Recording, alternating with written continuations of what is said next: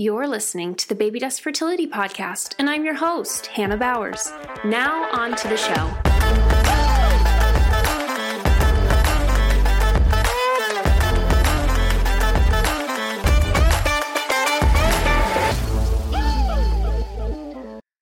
This podcast is sponsored by the Fertility Roadmap, your guide to optimizing conception.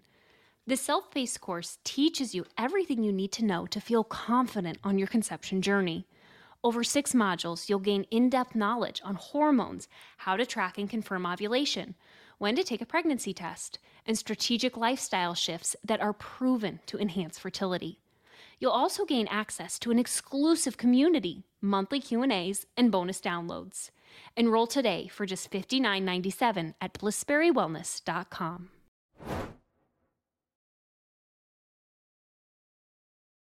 Welcome back to the Baby Dust Fertility Podcast. I hope that you've just had a great start to your day this episode. I'm so excited just for the topic we're going to discuss. Um, but before we get to that, I want to introduce our guest. We are honored to have Danielle with us today. She is a board certified adult uh, nurse practitioner. She's also certified with the Institute for Functional Medicine, which, if you've been in our community for a while, you've been listening to the podcast, you know that IFM is one of the practitioner lists that I always recommend looking on if you are looking for a practitioner. Um, so, welcome, Danielle. Thank you for taking the time time to be with us. Thank you. Thank you so much for having me, Hannah. So, you know, one of my favorite questions to start off with it is really straightforward. How did you land in fertility? What led you to this space? Yes, good question. So, I actually struggled with infertility myself, and um, not a road that I thought I would go down, but nonetheless, one that I think has um, brought a lot of um, options to me. So I was a nurse practitioner. I graduated in uh, 2014, uh, working in a conventional medicine office. Um, at that time, I was trying to conceive and could not. So um, frustrated I was because I had just gone through, you know, undergrad and then gotten my graduate degree. And so, you know, seven years of schooling later, I thought that I should be able to heal myself and I could not. So um, I tried to heal myself, you know, just with what I knew from a conventional standpoint, nothing was working. Years had gone by. Ultimately, I ended up seeing a um, REI, and um, we did actually uh, conceive with, we tried Clomid, which didn't work, and then uh, gonadotropin injections did work. Unfortunately, that cycle ended in a loss. It was a 23 week pregnancy oh, loss. Wow. So sorry. Thank you. Yeah.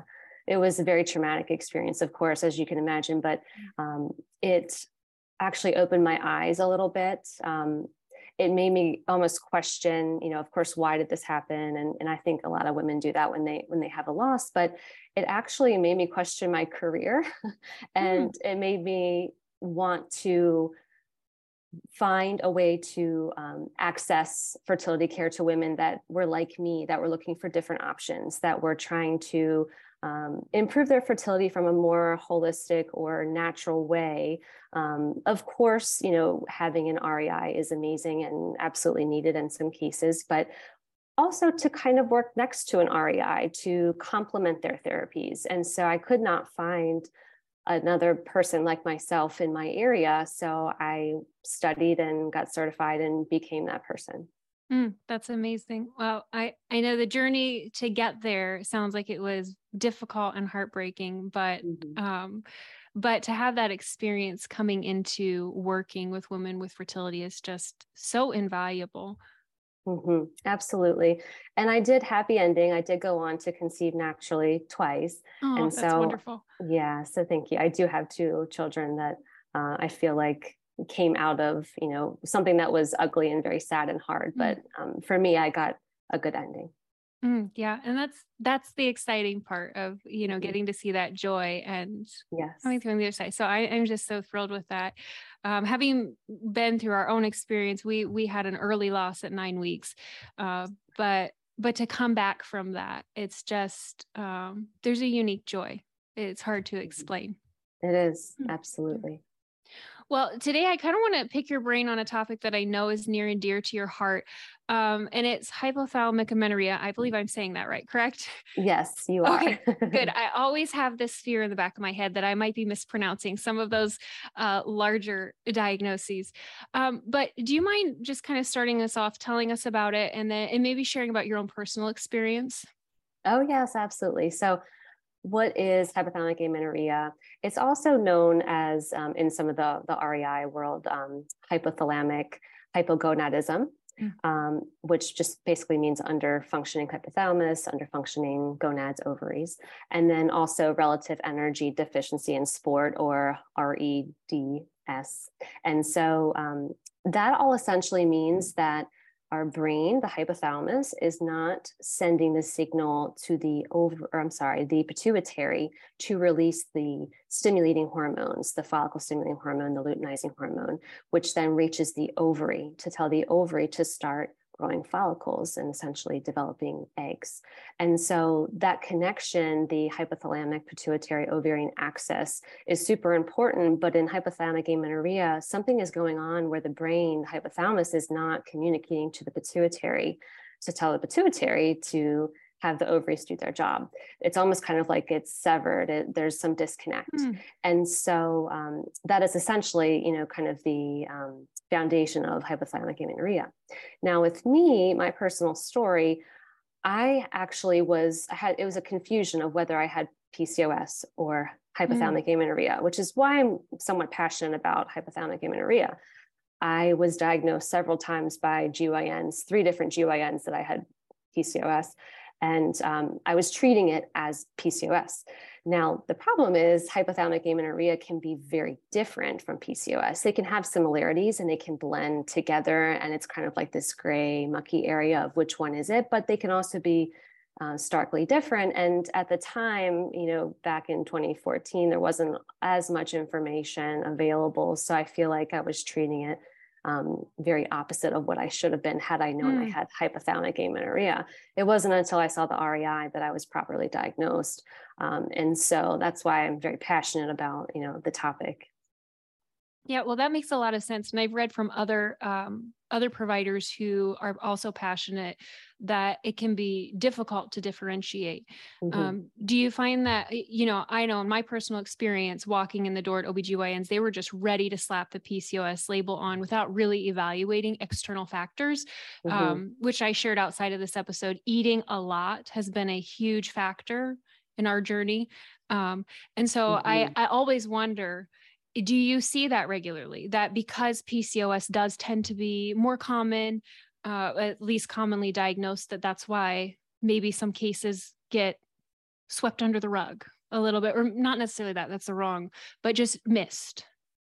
Yes absolutely. I, I think that um, because pcos is so popular and common um, and then of course we have this you know quote unquote lean pcos uh, diagnosis that's going around. I oftentimes in my clinical practice, I see women that come to me that have PCOS diagnosed from another provider and they were told that it's the skinny or the lean type PCOS. Mm-hmm. But in fact, you know, after you know digging and you know additional lab testing or even just looking through a different lens or maybe even a simple you know Provera challenge or something of that nature, it's more looking like a hypothalamic amenorrhea picture to me. And sometimes you know we have to get second and third opinions you know before we can you know really get to um, the actual diagnosis. But i see that a lot. And um, i think in our society women in general you know just with social media and, and even other media outlets we're kind of forced to look at ourselves in a certain light. And we want to look a certain way. We want to um, you know be physically active or maybe um, whether if we're an athlete to be able to compete at a certain level. So we have high expectations on ourselves and and i think a lot of times we feel like we need to be smaller we need to eat less we need to exercise more and we might not see ourselves as anorexic or have an eating disorder at all. It might just we might just think well you know this is what i have to do to be healthy. And mm. for me i thought that was healthy. I thought, you know, eating a clean diet was healthy. I thought exercising a lot was healthy. I learned all these things in my, you know, schooling, um, diet and exercise. That's how you be healthy. And so, of course, if you have someone like me that has a little bit of a type A personality. You could take it to an extreme. And so, um, but it was also fun and rewarding. And I, I, loved being an athlete. And so I do think that um, hypothalamic amenorrhea can be missed because women see themselves as maybe just leading a healthy lifestyle when ultimately maybe it's not as healthy as they thought. Mm, that makes sense. And um, really, it's almost like an entire paradigm shift of having to shift from believing not that eating salads are bad or exercising is bad, but seeing that more in a balanced place, especially in the context of fertility. Mm-hmm. Absolutely. Right. So, you know, obviously, this is a problem. We someone is trying to conceive, you know, if we're not getting our bodies to have optimal hormone function. Um, but mm-hmm. what about the rest of someone's health? Are there other things that can be impacted or caused through this condition? Hey, friends, are you tired of taking your temperature every single morning? Well, I want to introduce you to the Tempdrop. The Tempdrop is a wearable fertility monitor that automatically takes your basal body temperature. It's compatible with polycystic ovarian syndrome and can even be used postpartum, making this an extremely versatile device to have on hand. What's great about this monitor is that it will automatically sync with your cell phone app, making it simple to take your temperature and track it. Now you can save on the Tempdrop if you head over to tempdrop.com and use the code Blissberry Wellness. Oh, sure. So, um, do you mean low estrogen states in in general and yes, what it does? Yes, the, the yeah. low hormones and whatnot. Oh, yeah. So, um, a woman that is experiencing a low estrogen state, which is very common for hypothalamic amenorrhea, first they're going to have some symptoms. Obviously, the amenorrhea is huge, or it might not be overt amenorrhea. It might just be a consistently long cycle, longer than 45 days that um, you know seems to kind of come and go and that also could be kind of why pcos might be a diagnosis. But um, aside from that mood swings and insomnia and fatigue and vaginal dryness and hunger low sex drive hair loss the headaches those are so many symptoms that someone with a low estrogen state can have and of course you know the issue of having a chronically low estrogen state the biggest one you know that i think gets talked about the most is bone health and mm. osteoporosis mm. um, osteopenia so um, brittling of the bones and that happens a lot in uh, women that have hypothalamic amenorrhea um, more so than than I think one would imagine. Um, you know, you actually do have peak um, bone density at the age of 30, and then it does start to slowly decline after that. But in our 20s is when we're supposed to be kind of ramping up our bone density. And if we don't have a regular cycle, we're not getting that burst of estrogen, then we're really going to be lacking on that um, bone formation, which is critical. I mean, that has to literally carry us into our older age. Hmm. So um, we're going to be stunting our growth at that point, um, but also heart disease. So having um, estrogen um, with the receptors in our heart, it improves just our heart's functioning, the blood vessels, mm. the elasticity. Um, women that are chronically low in estrogen can be at higher risk for heart disease because of that. Um, also, brain health. Um, there have been some studies that show women that are have lower estrogen states can be at higher risk for dementias and Alzheimer's and um, you know brain diseases. Um, on a more less severe scale, um, but still severe, um, mood and neurotransmitters can be affected. So, not having that estrogen, estrogen um, plays a very tight role with a lot of our brain chemicals that make us happy, that give us motivation, that give us energy. And when we don't have that interplay, then we really can um, suffer from a mood standpoint. I talked about low libido already, mm. um, but certainly that can be problematic, um, you know, for baby making, but also just for how we feel about ourselves and how we mm-hmm. connect to a partner. Um, and then some of the other things, maybe high cholesterol can be commonly seen. Mm, um, very interesting. And then inflammation. So estrogen is super important um, with it ties uh, into our immune system and how our immune system responds. And um, if we have lower estrogen states, then we can be creating a lot more of these inflammatory cytokines that can create inflammation. And so um, those are the things that I, I, generally see with women that have um, hypothalamic amenorrhea, but also just low estrogen states in general. Mm, well, it seems like, you know, a lot of those things you mentioned you wouldn't naturally, unless you were well educated about it, wouldn't tie them back to being related to that low hormone state. Mm-hmm. Oh, yeah, definitely. And I think it's super important. This is why I, I think that fertility obviously is very important, but mm. to not look at it as a um, just a means to get pregnant and have a baby that's super important to many of us as women and and people trying to grow families but um, ultimately you know we biologically we have a cycle for a reason yes to procreate but also because it interplays with a lot of our um, biological systems as well and it keeps us healthy as i described with bone health and with heart and brain health. It's it's a huge interplay with all those systems and if we're basically putting ourselves in lack for a better term but menopause earlier than we should be we're going to be missing out on all of those opportunities to really um, you know grow and strengthen you know our um, resiliency of our organs. Mm, absolutely. So one of the things that I've seen come up, you know, in our community, we we've seem to be having a growing number of members who who post saying, "I've just been diagnosed with the condition hypothalamic amenorrhea. I don't really know anything about it." Um, a lot of times, there's not a lot of good information shared on how, like next steps. Mm-hmm. So what does that look like when you're trying to treat hypothalamic amenorrhea, um, specifically from a functional medicine standpoint? Mm-hmm, sure. So, just kind of like a before I go into functional medicine, the broad um, treatment recommendations by um, the Endocrinology Society. Um, certainly, trying to eat more calories um, is what they're going to tell you first to do. So, um, they kind of see hypothalamic amenorrhea as um, a diagnosis of exclusion. So mm-hmm. they, you do want to diagnose or exclude the diagnoses before you actually say it's hypothalamic amenorrhea. But once you get there, um, the thought is that maybe someone got to this place because of undereating, just undernourishing in general, overexercising, weight loss, or chronic stress. So all of those factors um, together could um, throw off someone's um, hypothalamic pituitary ovarian axis.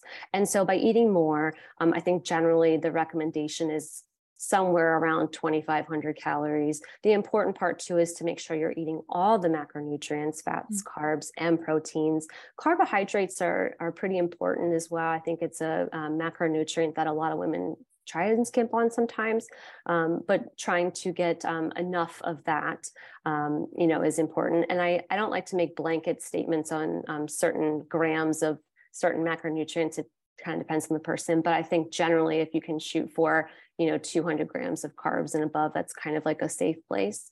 Um, so you're filling in that energy deficit so you're eating more you're exercising less if you're exercising um, you're scaling that down um, you're trying to um, you know conserve your energy. Also aside from just that physical energy deficit piece there's a mind body piece as well. So um, practicing stress reduction. Um, I actually do think that the Endocrine Society recommends um, the CBT, cognitive behavioral mm. therapy, as well, which I think is pretty interesting and good. Mm-hmm. So um, that would be kind of like the basics. Now, from a functional medicine standpoint, um, and is it okay if I just kind of introduce what functional medicine yeah, please is? do. Okay, mm-hmm. so just as your listeners probably already know, but it's um, a model that's individualized, it's patient centered, it's science based, and it empowers patients and practitioners to work together. The focus is to address um, root causes and um, promoting optimal wellness. So within that, we use something called a functional medicine matrix, and it's a series of biological systems. We call them nodes, and there's um, certain categories like uh, defense and repair, um, energy, biotransformation, elimination, um, transport, communication, structural assimilation. So there's all these different nodes. And what we're looking for um, primarily when we first are starting with somebody is, you know, what are um, these antecedents, these triggers and mediators that could be um, causing someone to present in a certain way. So antecedents, do you have any genetic predispositions? Do you have maybe family history? There actually are genetics that um, can cause someone to have a more sensitive hypothalamus, actually. Mm. So, um, and I don't have those in front of me, but um, I do have a list somewhere. But there are genes that you can test for to see if you are higher at risk for something like hypothalamic amenorrhea. um, just genetically. So if you have someone in your family maybe that had issues with that, then you know you're going to be more at risk. Um, you know, also um, triggers like traumas or um, you know anything else that's significant that could maybe cause that or um, again, like anorexia is the easy one to talk about, but again, it's not always anorexia. Um, mediators, which are things that are like perpetuating you know, the situation, like maybe a body image distortion, or maybe it's something else like leaky gut or inflammation or nutrient deficiencies that just keeps the cycle going. So we like to think about all of those. And we're trying to, um, you know, during our consultations with patients, we're asking all these questions and we're taking note of maybe, you know, where some of these underlying root causes could be stemming from. So that's an important part is the collection of data. But um, we're also, you know, kind of looking at um, a lot of different laboratory diagnostics. So we first want to, of course, rule out, you know, thyroid disease, um, high prolactin states, um, something called congenital adrenal hyperplasia, and um, you know, assuming someone has had a pelvic exam that they don't have any Mullerian tract abnormalities, like where maybe they're born without a uterus, and that would be cause for amenorrhea. Um, certainly, hormone testing, so estrogen and testosterone, and um, we can test for progesterone, but assuming that someone's not ovulating, that's going to be low.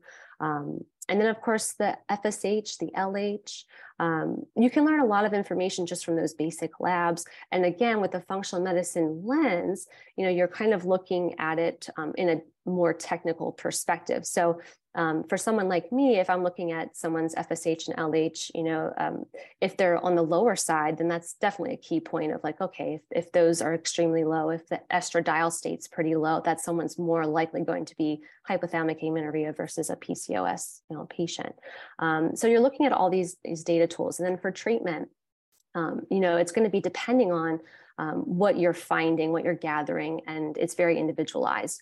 But just kind of that as a basic, I really do love, um, in addition to all those hormone tests that and other tests that I mentioned, um, you're going to also want to do stool testing and salivary cortisol testing, um, just to kind of check for adrenal status and check for gut mm-hmm. health. And so with treatment approaches, certainly you're going to be eating more, exercising less, but let's just say maybe someone has um, you know a really you know poor functioning adrenal system. Like maybe they're um, i don't want to say adrenal fatigue because that's not really a great term but adrenal dysfunction that maybe they just need more support with their adrenals. So maybe we would support them you know depending on um, how that looks. Maybe it could be herbs maybe it could be just a um, really good solid sleep routine you know? Um, so we really want to focus on um, some of the basics but then also kind of mm. layer on some of the more um, advanced tools. Um, and then it might also be certain foods to implement like soy and flax and things like that or mitochondria support coq10 so it's really um, hard to you know give a one blanket treatment for functional medicine but that's kind of all the things that i'm looking at for treatment yeah, I I really appreciate this. One of the reasons why I love functional medicine is that, like you said, you can't just say, "Well, this is what we do, and that's how we treat it," because um, I feel like a lot of times, especially in from a conventional perspective, that's that's what's given as just a standard treatment, um, and it doesn't work for a lot of women because it doesn't take into account their unique biochemistry and their unique situations and extenuating factors. Um, and I, I, just think that's something that I, I, don't think it's a point I could drive home enough. Just saying mm-hmm. how valuable it is to just yes. have a provider who is individually putting together a plan, which I imagine it can take time. It's not, it's not a here's a 15 minute appointment and I'll hand you on your way. I mean, it, it takes a little bit more effort, a li- little bit more knowledge, more ongoing education. So, from your part as a practitioner, um, being intentional and passionate about learning these things. But um, I think it sounds like the end outcome ends up being better all the way around when it is tailored to the unique need. Absolutely. Yeah. So it's really just kind of hard to give the blanket statement of mm. eat more, exercise less. There's a lot more oh, that yes. goes into it. And a lot more testing. And um, one thing I do want to mention is I love chronobiology, which is mm. um, the focus on circadian rhythms. Mm. And I think that's super important because our, as um, you know, humans, our um, appetite and our um, sleep cycles, it's all just on this 24 hour rotating schedule. And so um, I'm really big with my patients. This, this could be blanket, potentially a blanket statement. I'm really big on sleep I'm really big on um, creating that routine, going to bed the same time every night, waking up the same time every morning, um, having the same you know ritual that you do so that you can get that good quality sleep and duration of sleep. And then I also really love morning sunlight. I love the mm. idea of getting outside if possible. If you know whether that's I don't know where people are living, but if that's not doable, you could always get a little light box that um, you can put on when you're brushing your teeth to get yourself some light. The purpose of the light is that um, those UV rays will go through the eyes to the retina and it stimulates the hypothalamus and the pituitary mm. to actually secrete hormones. And um, you get a lot more um, cortisol production in the morning, which people might hear cortisol and say, "Oh, I don't want I don't want cortisol," but you do in the morning because when you make all your cortisol in the morning, then you actually get a nice downward shift in the evening and then a spike of melatonin at night. So you want to train your body, you know, all of those uh, how to sleep, how to wake up, how to, you know, be in nature just as we were intended to years and years ago, and that really can help to regulate the menstrual cycle. Mm, yeah, and I that I think it's okay to make that blanket statement. Mm-hmm. I I think that's so relevant to all of us. Just getting that um, getting that in, and I love the recommendation for buying one of those UV light boxes to mimic it mm-hmm. at home. I know where mm-hmm. I live, we do not get a lot of sun. Um, I mean, I think uh, our specific location in Ohio is uh, it tends to be very cloudy, and so mm-hmm. you have to sometimes manufacture that sunlight when yeah. it when you can't access it. And so it's a good reminder that, you know, uh, there are options if you are like me and don't always have that access. Mm-hmm. Absolutely. Yeah. But Danielle, thank you for taking the time to talk to us about this topic. I appreciate you sharing your insight. Um, I, I, know that I, I told you before we hit record that hypothalamic amenorrhea is is a topic that I see coming up more and more. But I also see that we we don't have a lot of great resources to share with women. So i appreciate you taking the time to kind of break this down for us. If someone is listening they are really intrigued about what it might look like to connect with you where can they do that? Sure. So i love to post on instagram. I, I love to um, be in that area. So um, my handle is at vital.aspirations. And I do have a website, www.vitalaspirations.com as well. I'm also on Facebook at Vital Aspirations too. Fantastic. Well, we'll link that in the show notes. So, anyone who's listening, check out everything that she has posted on Instagram. You're going to learn a lot. Um, but yes, you can find the information below. And thank you for taking the time just to chat with us today. I've really enjoyed it. Thank you so much for having me. It was such an honor. Well, that wraps up today's episode of the Baby Dust Fertility Podcast. Just a reminder you can subscribe wherever you listen to your podcasts. And if you enjoyed the episode, please leave a review. With that, uh, that wraps up today's uh, discussion. And I look forward to being back with you here very soon with another episode. So bye for now. Don't forget to subscribe and leave a review wherever you listen to your podcasts, and we'll give you a shout out in an upcoming episode.